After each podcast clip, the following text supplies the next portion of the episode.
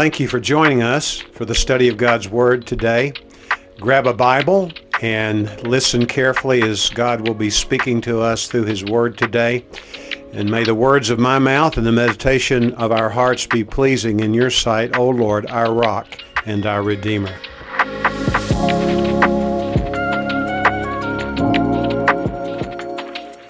Occasionally, I will take a walk down memory lane. And one of the ways I do that, I'll pull down my high school annual. Now, most of us know what an annual is, and what I like to do occasionally is look at the superlatives in my class. And what I mean by that, who was most handsome, I didn't get that award, uh, most beautiful, who was most intelligent, who was most likely to succeed. And as I think about that idea of success today, I think about this passage of Scripture that we're looking at. God wants us to be successful. He wants us to achieve the purpose for which He created us. And that happens to be, as you probably know, that He wants us to glorify Him. It's interesting that as I look at my annual, there's only one representative of the most. It's a select group. But in Scripture, God would indicate to you and me that if we know Jesus Christ, each one of us has the capacity to be successful. And God evaluates us on an individual basis. The thing which God looks at is not what we look at. We look at, as human beings, the outward appearance, but God examines the heart, the place where we are told to set apart Christ as Lord by Peter in 1 Peter chapter 3. Jesus is interested in our putting Him where He alone deserves to be placed, and that is at the center of our lives. John R.W. Stott, a great British ambassador for Christ, in one of his writings said this Christ is the center of Christianity, all else is circumference. In this passage that we're looking at today, that's really clearly stated, isn't it? By Jesus and so, as we look at this passage, there are two major emphases that I'm going to make, and under each one, there will be some important statements that are made as well. The two major emphases, first of all, beginning with verse 7 and going down through verse 11, is this it is that Christ alone is the revealer of God. And the rest of the passage, from verse 12 through verse 14 is this that Christ is the only genuine representative we have with God. So let's di- dive into this passage of Scripture and see what we learn about Christ being the only one who is a revealer of God. Look at verse 7, um, John chapter 14. If you had known me, you would have known my Father also. From now on, you know him and have seen him. Let's pause just a moment. Let's fast forward to a statement which Jesus makes in prayer to the Father in John chapter 17. He says, This is eternal life, that they may know you, the only true God, and Jesus Christ, whom you have sent. Jesus is underscoring here what he emphasizes there that if we know God, and the only way to know him is through Jesus Christ, the only revealer of God, we know that we are people who have eternal life. Are you for sure that you have eternal life today? Well, there's only one way we can be sure of it, and that's believing what God says, what Jesus says, if we know Him. And we know Him as the one true God in the flesh who reveals. the Father to us. And then here's Philip. Philip said to him in verse 8, Lord, show us the Father, and it is enough for us. Now, some of these small words in our Bible are easily passed over for bigger words and bigger concepts. But the phrase for us, Philip was stating what the other apostles were asking Lord, show us the Father. It's amazing that Jesus had been with them for some three years at this point, and they still were not fully aware of who Jesus was. He had said it in any number of ways, he had displayed it in many ways also. But they were still wanting for understanding of who Jesus was. And verse 9 says, Jesus said to him, Have I been so long with you, and yet you have not come to know me, Philip? There's some frustration I feel in Christ when he says this. Don't you get it? Is what he's saying. He who has seen me has seen the Father. How do you say, Show us the Father? Paul writes this about Jesus in the book of Colossians, chapter 1. He says that Jesus is the visible expression of the invisible God. If you know Jesus and have a clear picture of Him, the result is you have a clear picture of God the Father. In Hebrews chapter 1, in the third verse, the writer of Hebrews says essentially the same thing about Jesus that Jesus is the radiance of God. He is the one who really reveals God to us.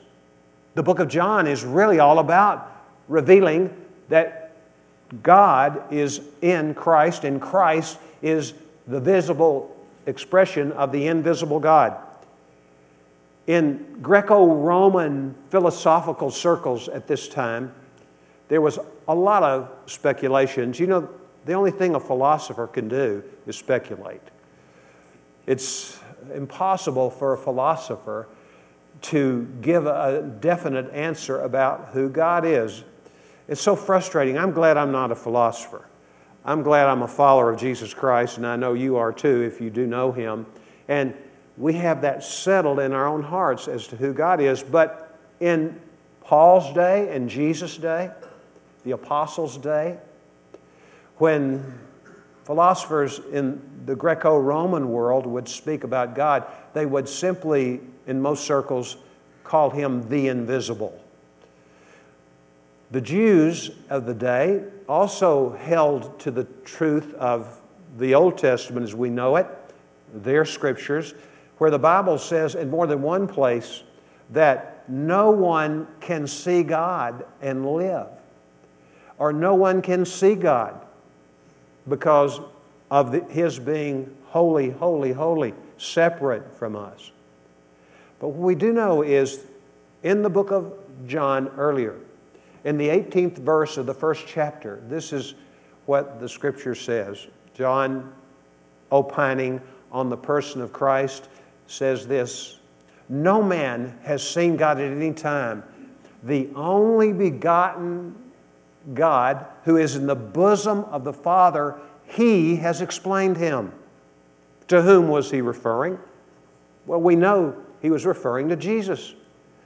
He said, Of Jesus' fullness we have all received. We who know Christ are indwelled by him. That one who is full of grace and truth has come to live in us. Miracle of miracles. And I'll hopefully go back to that a little later as we work our way through this passage of Scripture. But we do know that Jesus is the revealer of God to us because he is God incarnate, God become man, God in the flesh. Verse 10 says, Do you not believe that I am in the Father and the Father is in me? The words that I say to you, I do not speak on my own initiative but the Father abiding in me does his works. To me, this is a marvelous and at the same time amazing statement that Jesus makes about his own words. Now, he's God in the flesh. So, why can't he come up with his own words? Here's the why answered. It's because he had to become one of us. He did not lose any of his divinity, his deity, in becoming one of us. What he did do is he emptied himself, as Paul writes in Philippians chapter 2. That does not mean he emptied himself of his deity. What it meant was he yielded to the Father as they had agreed upon in eternity when they were considering what would happen to mankind and how the redemptive work would occur, that Jesus would strip himself of his divine prerogatives. His own purpose would be under the purpose of God the Father, just like God created Adam, the first Adam, to be, and Adam we know blew it.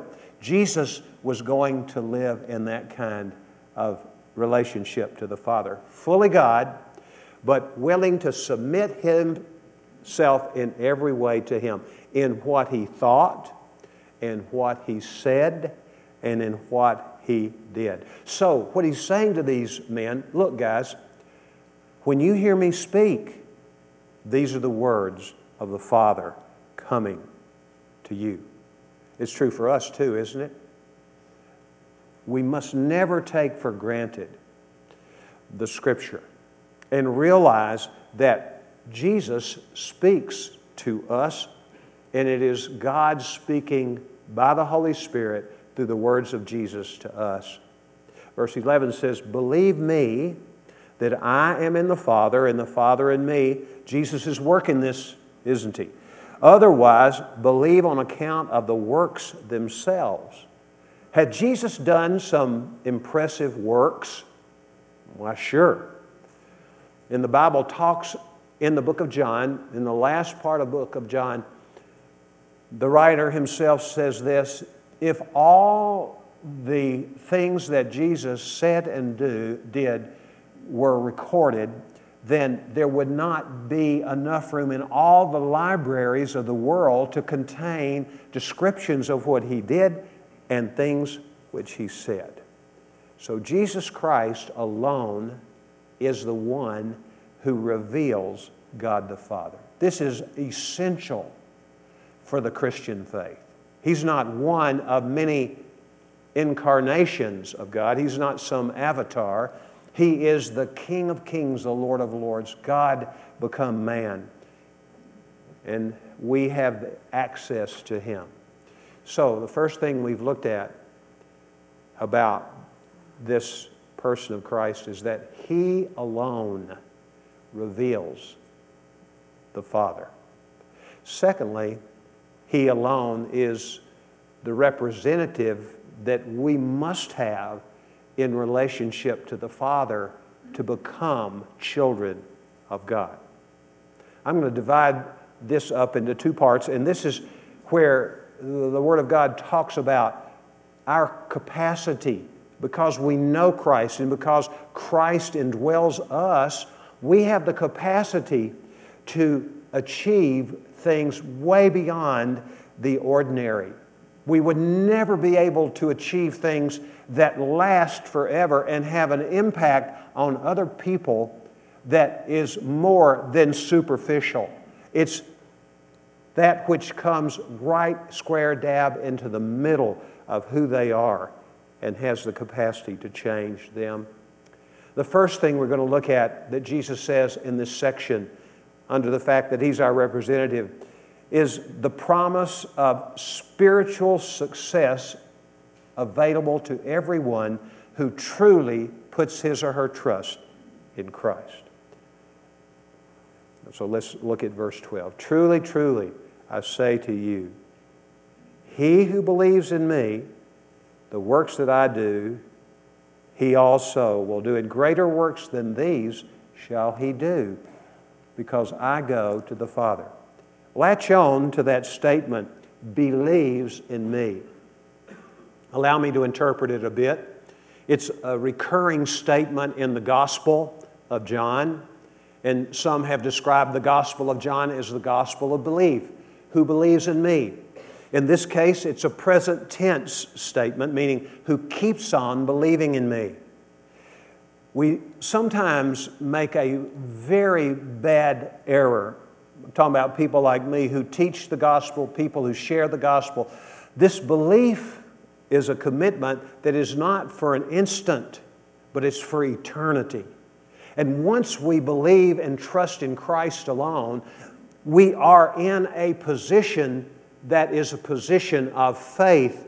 And that faith, which was sparked by the Holy Spirit in our heart, and when we responded to God's overture to trust in Him and Jesus calling us to believe in Him, that brought into our lives the opportunity, it's awesome opportunity to continue to believe in Him. And the word in, in verse 12, believe in me. We've looked at this before too, but I want to repeat it again because Jesus repeats it over and over. Believes in the word in is literally in the language of the New Testament, into. Believes into me.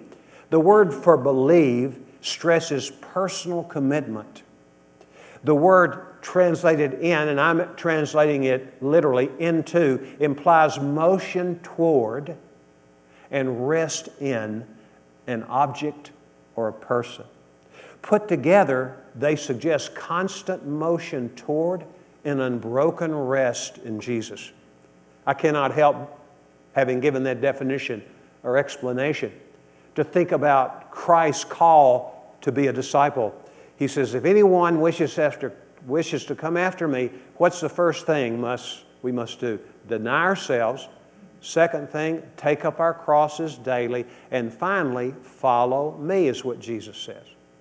The only one of those commands are statements as to what constitutes being a follower of Christ that is in the present tense is the word follow. Follow me. Keep on following me. Denying myself, it's a decision that's decisive and it applies in that moment. And then ability to take up the cross, meaning follow Christ in the sense of wanting our lives to count for the redemption of the world that Christ will use us, but we keep on following Christ. With that in mind, listen to what I mentioned just a moment ago.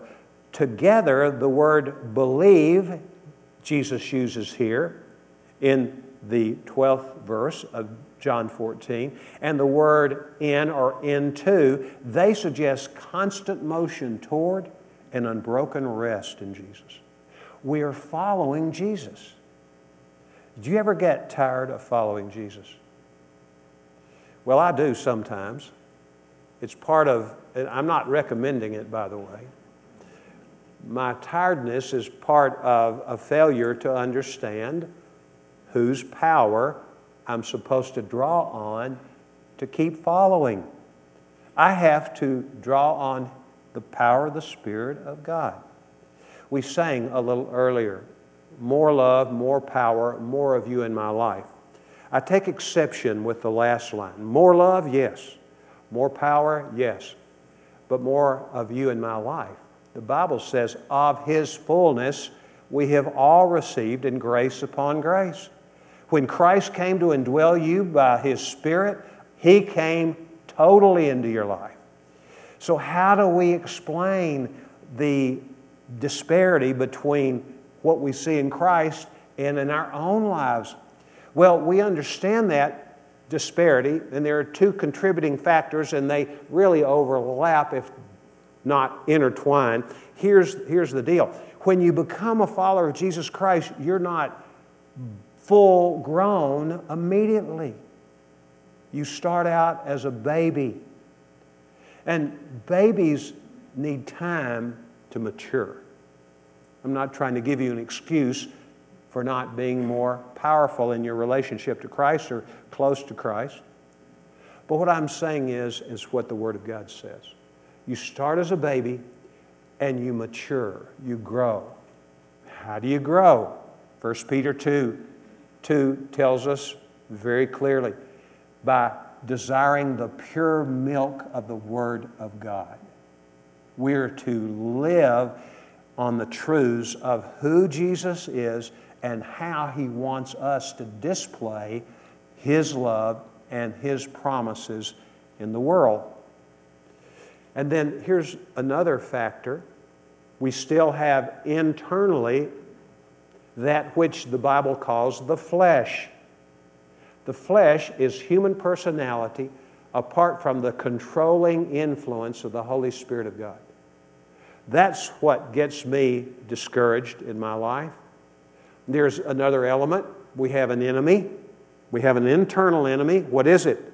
Our own flesh, the residue of the old life, in a sense. But what we know is we don't have to be defined by the flesh. Do you know the Apostle Paul wrestled with his flesh? Are you aware of that? In the book of Romans, chapter 7, he says it this way The things I want to do, I don't do. Do you ever feel like that? I'm talking about spiritually. The things I want to do, I don't do. And the things I do are those things that are contrary to the will of God. Now, we know Paul was a mighty man of God. He was used tremendously by God. But when we look at what he has to say in detail, uh, his autobiographical comments about himself, I'm only going to mention one. In Romans 15 18, listen to what he says I will not presume to speak about anything except what Christ has accomplished through me. Was Paul successful as a follower of Christ? Absolutely. But the only time he was successful is when he recognized that apart from Jesus Christ, he could do nothing. But through Christ, these are the words of Paul that you're familiar with in the book of Philippians I can do all things through Christ who strengthens me. So, those things which hinder me sometimes in my walk are my own fleshliness, my own selfishness, if you want to simplify it, my own selfishness and wanting my way and my own whiny, whiny, why, Lord, to the Lord. That hinders me. But also, it's an absence of feeding on the Word of God. I know that if I stopped eating, it wouldn't be long before I would die. Right? Now, fortunately, the analogy breaks down because if you know Christ, you're never going to die. You've been born again and you are forever alive. But your walk and my walk can pretty well shrivel up because we're not eating the Word of God, listening to the words of Christ. Spiritual achievement, spiritual success will be realized by people who hear the Word of Christ and obey the Word of Christ. In the book of 1 John, chapter 3, I'm going to read two verses 21 and 22 of 1 John 3. Beloved, if our heart does not condemn us, we have confidence before God, and whatever we ask, we receive from Him because we keep His commandments and do the things that are pleasing in His sight. We cannot expect to be people who are confident followers of Christ and people through whom the Lord will produce results that glorify Him. The word fruit is often used of those results, character and otherwise. The spiritual success of obedient Christians will include and outstrip the accomplishments of Jesus Christ. This is phenomenal. Let's read beginning at the first of verse 12. Truly, truly, I say to you, he who believes in me, the works that I do, shall he do also, and greater works than these shall he do, because I go to the Father. He's going to the Father for what purpose? To represent you and me. He's going there to ascend the throne that he occupied before he became one of us and had occupied throughout eternity. He's gone back to his rightful position on the throne beside God the Father. But what he's doing there for you and me, he's living according to the book of Hebrews 7, verse 25, to make intercession for us. He pleads our case before the Father. He pleads with the Father that the Father would be sure not to X us out of the kingdom because of our failures in sin from time to time. What sort of works did Christ do? He said, You're going to do the works I did. What were those works? Well, they were miraculous, weren't they? Amazing. Just in the book of John.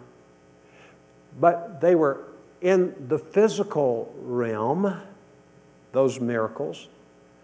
The miracle is some kind of aberration, some kind of thing that happens that's not common in the laws of nature. It just they supersede the laws of nature.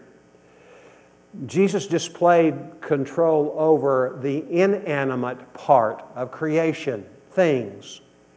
In the book of John, he turned water into wine. In the book of John, in the fifth chapter, he fed 5,000 people plus probably some of their dependents because a little boy gave some fish and some bread that his mother had sent in a sack lunch, so to speak, to that place. And he fed them all, and there were 12 baskets full that were left over. Wow. That's amazing, isn't it? A miracle. He showed his power over the creation. He walked on water.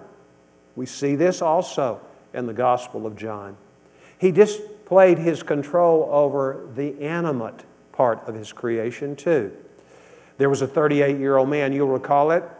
For 30, he was not 38, excuse me, I made a mistake. For 38 years, this man had been crippled.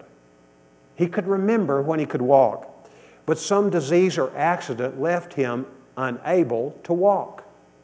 And so Jesus comes, when he comes to a celebratory time in Jerusalem, and instead of going to where all the action is, he makes his way to the pool of Siloam. This was a pool of water where people like the man in question would go and sit day in, day out, because once a year it was thought that the angel of the Lord would come and stir the waters of that pool, and the first person who was in the water when that happened would be cured of illness. For 38 years, someone picked him up, took him to the place, came back in the evening, took him home. What a boring life. What a difficult life for him. I've thought often of the caregivers. They would have gotten tired after a while, wouldn't they? 38 years? It's a long time, isn't it? And then Jesus asks him, for me, when I read it the first time, an unexpected question Do you want to get well? And I might have said, if I were in his shoes, duh. yeah. But by asking that question, you know, Jesus has insights into us nobody else has. And he knew that he had grown accustomed to being cared for like that. He didn't have any decisions to make, he didn't have any bills to pay. He just was in that situation. Somebody did everything for him. Amazing. But he did say, Yeah, he basically said, Yeah, I, I want. And the Lord healed him. He got up, took up his pallet, and walked. What a testimony he was. You know the nobleman, nobleman's son also in the gospel? This boy was on his deathbed. The nobleman comes to Jesus and pleads for his son's healing, and the Lord did it. Also, the blind man who'd been blind from birth. It's the only instance in the Bible where someone born blind has sight res- restored. And he said to him, I am the light of the world see, and he saw. And then Lazarus in the 11th chapter, he was dead, he was brought back to life, the greatest of all the miracles.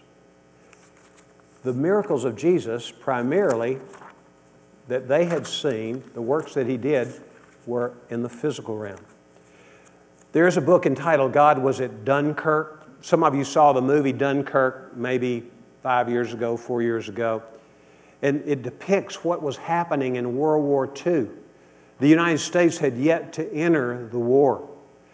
The Third Reich was moving at blitzkrieg motion across Europe. They had crushed the Maginot Line, the line of defense in France, and nothing except the English Channel stood before them and total defeat and conquest of Great Britain. King George VI issued a prayer request. It was really a command pray for God to deliver us. And then, along with that prayer, he said, And if you have a boat, a fishing boat, a pleasure boat, what I would plead with you to do is take that boat and cross the channel and help deliver some of the 370,000 soldiers, most of whom are Brits, but there were others from places like Belgium and France and other places, that those people can get to safety. What an undertaking. What a request. Pray, he said, pray for them, and then make your own capacities as it relates to transporting them across the channel available to them. Something miraculous happened. And the book entitled God Was at Dunkirk describes it. You don't hear historians describe it, but what they say is it was because people all over Great Britain, and probably some in the US and maybe in France and Belgium and other associated countries, began to pray. And they said, Lord, give us a miracle. And God gave a miracle. The miracle was number one, there was a storm, a front that stalled out right on the edge of the movement of Hitler's army. And they couldn't move because of the bad weather, inclement weather. And at the same time, on the other side of that front, the surface of the English Channel was as smooth as silk. And so, all this fleet of military vessels and individual boats went across, and they were able, in a matter of 24 or so hours, to bring all those soldiers back. Many people believe it was the turning point of World War II. Prayer is the catalyst of great works. Great works, of course, in the physical realm. And before feeding the 5,000, before raising Lazarus, what we oversee and overhear Jesus doing is this He was praying to the Father, and the Father answered his prayer. Even Jesus prayed to the Father. And Christ is in us. And Christ pleads our case to the Father, but also he pleads to the Father for others as well. So it must be with us. Greater works than these shall he do. How can anyone do greater works than these that Christ did. Have you ever stopped to think about this? This is really a riddle for us, isn't it? To figure out how does this work? Well, his miracles were parallel, but not to the extent that we see them in his life. But the early church and the apostles, they did a lot of miracles. God used them from the miraculous.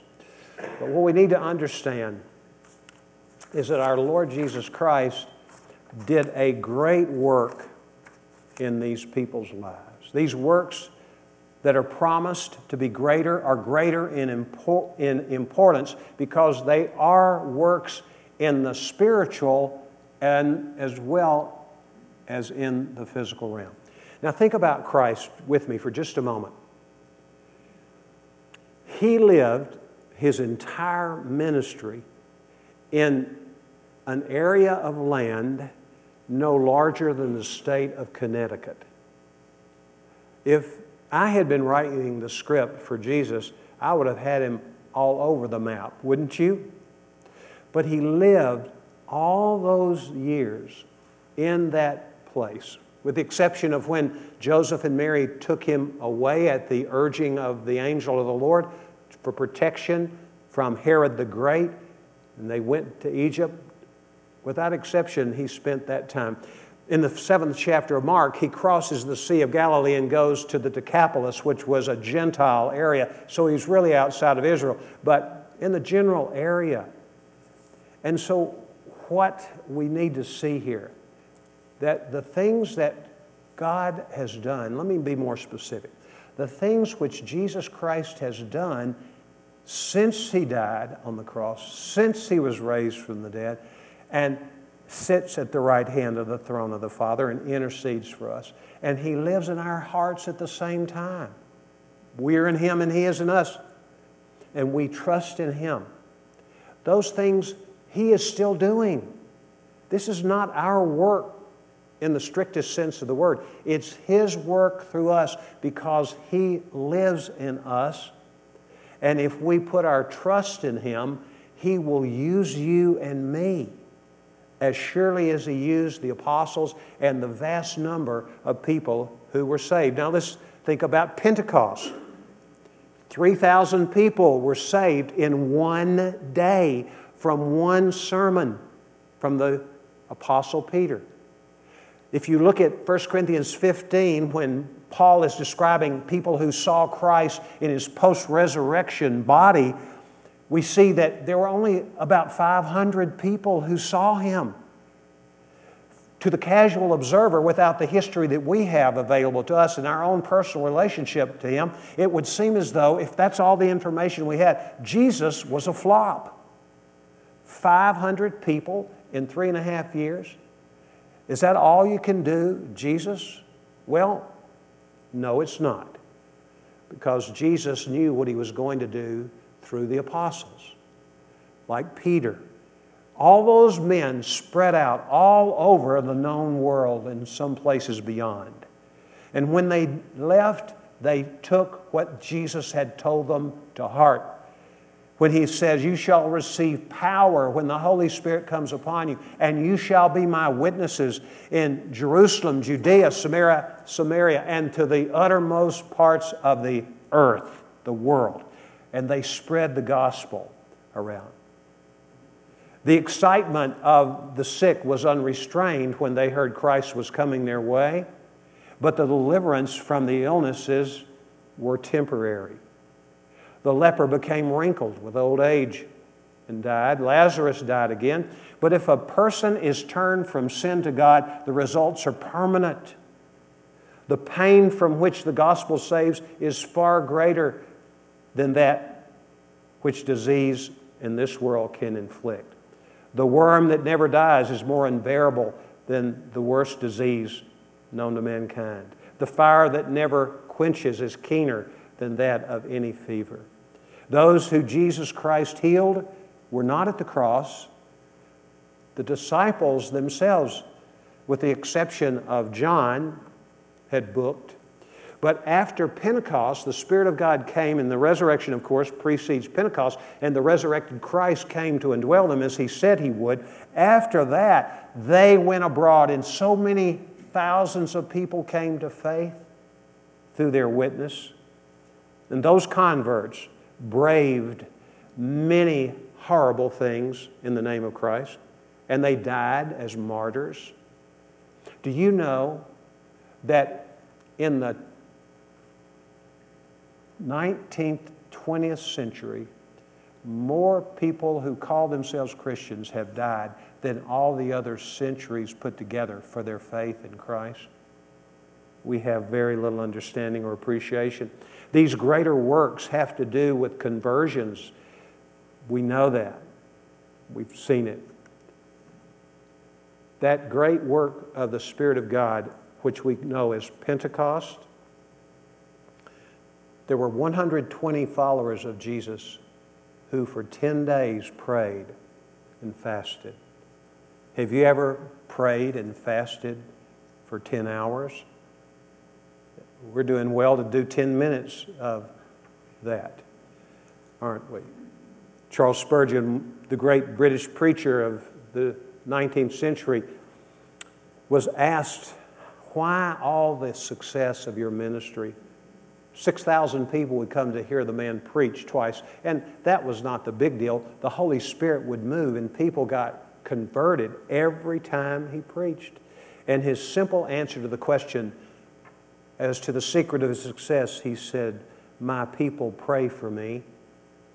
500 people would gather under the stage upon which this man Spurgeon would stand and preach the gospel. And they prayed throughout the entire time he was preaching.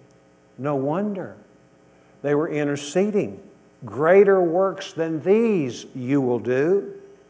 That's what Jesus says, and it will be borne out, of course, in history. Let's now go and look as we complete our time together this morning at this very important part of what we're considering. And that is, we know that the power for promise of spiritual achievement or success is related to our putting our faith in the Lord. And the power is available through praying in Christ's name. Let's look at verse 13. And whatever you ask in my name, that will I do, that the Father may be glorified in the Son. If you ask me anything in my name, I will do it. What a promise. Yes, Lord, I want to understand that. What does that mean, praying in your name? I'm going to give you three things that are suggested when the idea of praying in the name of Christ is raised. The first of which is it has to be according to His will. And inherent in that is according to His authority. Christ has unlimited influence with the Father. We have none on our own, but in Christ's name, it's as if Christ is coming to the Father. We must go through Christ to pray for our Father on the basis of His works, Christ's works, not our works. The Bible talks in the book of Ephesians, the second chapter, that through Christ we have access by the power of the Holy Spirit to the Father. We pray to the Father who helps us to pray. Holy Spirit, read about it in Romans 8 26 and 27. But who is the intercessor? Who is the one who is there pleading our case? Well, it is none other than Jesus Himself. Christ is asking the favor for us, God's favor.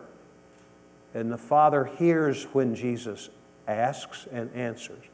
We must go through Jesus to pray to our Father on the basis of His works, not ours, but also, when we ask in Christ's name, we admit our impotence apart from Him.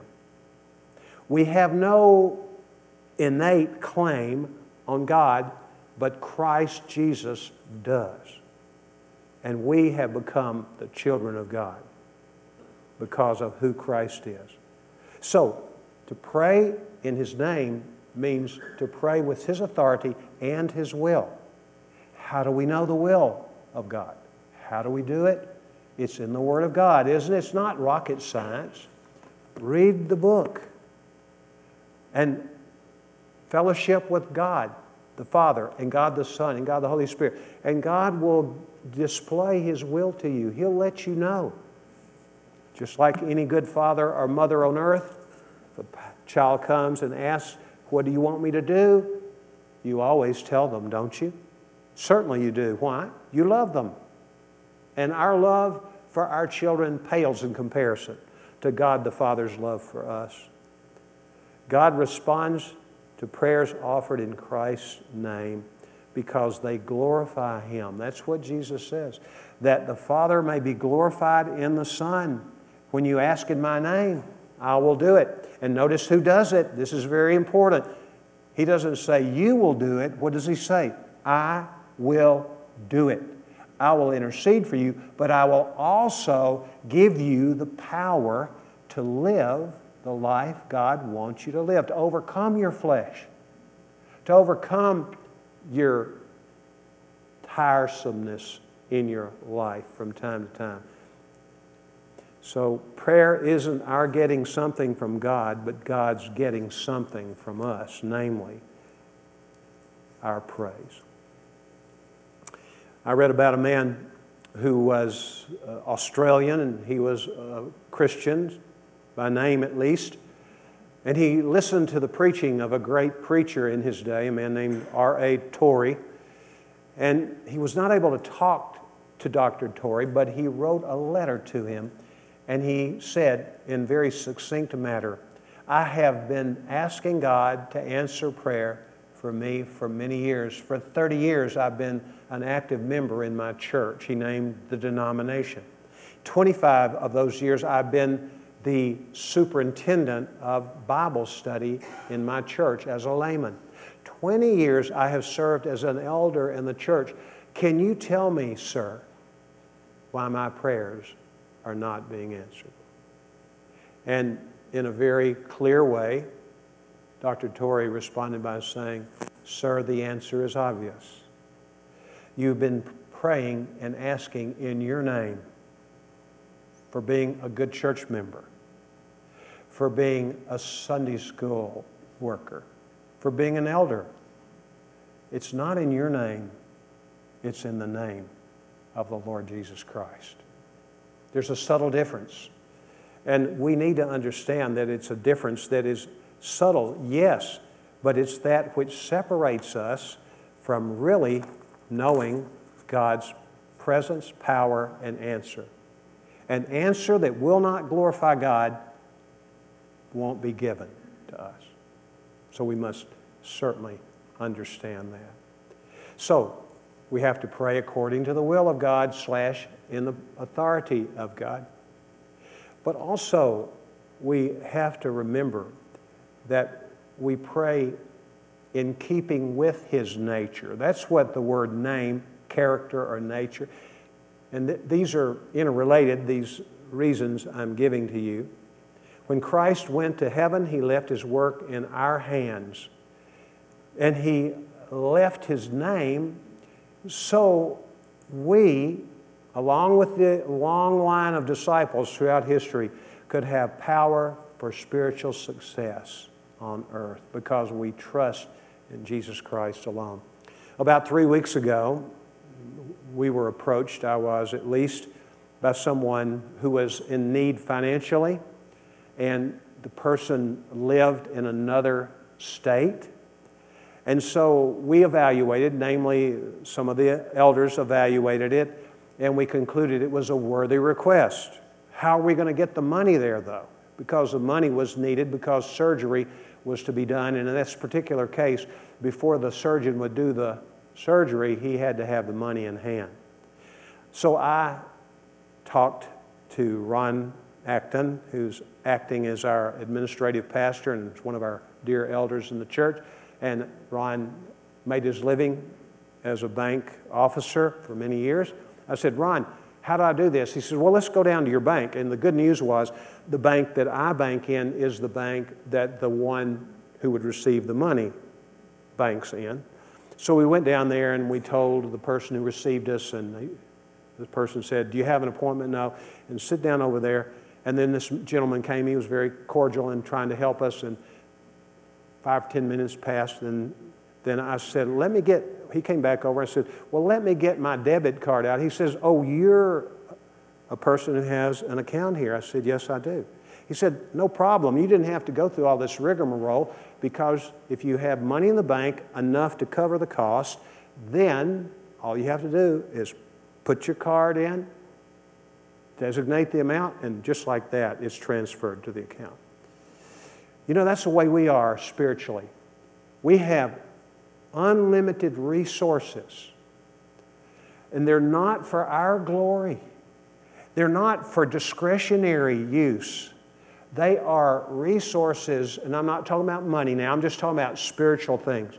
We have a relationship with the heavenly banker, the Father, who has blessed us with every spiritual blessing in the heavenly realm. And we are to be willing to pray for other people in this whole matter of knowing Him according to His nature, according to the character of the Lord Jesus Christ. Well, I'm going to conclude with a story that really captures the idea as beautifully as anything I've ever seen when it comes to praying in the name of Christ. the time was the 1860s. The place was Columbus, Ohio, a family which was a very prominent family in Columbus. The man of the house was a very successful businessman. The family was held in high standing in their community, including their church. They had one son. They wished they had more children, but God did not grant them any children. The Civil War had broken out. The boy reached the age when he could enlist in the Union Army. He came to his father and said, Father, I want to join the military and fight for the freedom and union of the Union and the continuation of the Union. His father said, Yes, son, you have my approval. And there was a sense of really gratitude in the father's heart as well as the mother's heart, but sort of a pride welled up in the father heart, knowing that his son was willing to put his life on the line. The young man joined, went to his first station of duty, and every day he would write a letter to his parents. Every day he was so faithful to write and tell what was going on and so forth. Until one day, no letter. That day became a week, and that week became a month, and they had accepted what was the inevitable. Their son had been either severely wounded, he couldn't write, or had been killed. Representative of the government came to their house one day with a letter in hand expressing the condolences that the president and those in power were sending because the son had in fact died. The light went out in their hearts, really. They loved him so much. The war ended, and one day, as they still were in grief, the grief seemed interminable. The lady who worked in their home to help them with household chores came and they were sitting at the table eating a meal which she had prepared. And she said, There's a man outside, and he looks like a tramp, and he's knocking on the back door.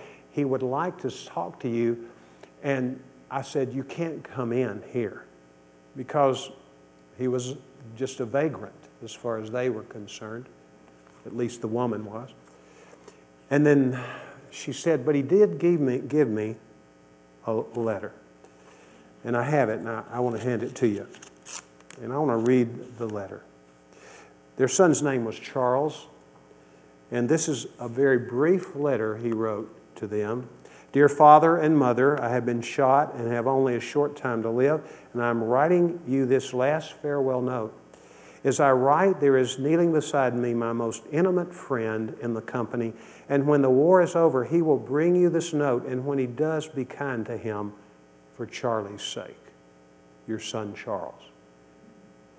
From that day forward, that young man who delivered the note lived as a son in the house of that couple who lost their loved one for the sake of Charlie. In Charlie's name. We are outside of Christ just as much a vagrant as Charlie was when he came. But all that had to be presented was that letter of authentication and of approval how that man had been a comrade of his. Look, when you know Jesus Christ, he has given us our letter of admission. And do you know what he puts on everybody? I mean, I'm making this up, so just forget about it. I'm going to say it anyway. And don't take it as the truth. But I can imagine his putting most likely to succeed stamp on everyone who comes to Christ. Because who is really doing the work? It's Jesus in us who does the work. Our responsibility is to yield to Him. This is the secret of the Christian life, and if you never get it, I'm so sorry for you. It's not that it's something that's archaic, it's not something that's sort of esoteric, mysterious. It's something that's true for us as surely as it was for the first apostles. And praise God that He wants to use you and me to bring glory to Him by expanding the gospel. And we can pray in Jesus' name. Do you have a better idea what that means? Praying in dependence upon Him, praying in according to His will, praying that which Christ would pray apart from us. Let's pray. Lord, we ask in your name that we would be men and women who are known for your presence in our lives. And we want to spend ourselves in meaningful service so that one day when we stand before you, we will hear that word of affirmation well done, good and faithful servant. Thank you, Father. Amen. Amen. God bless you.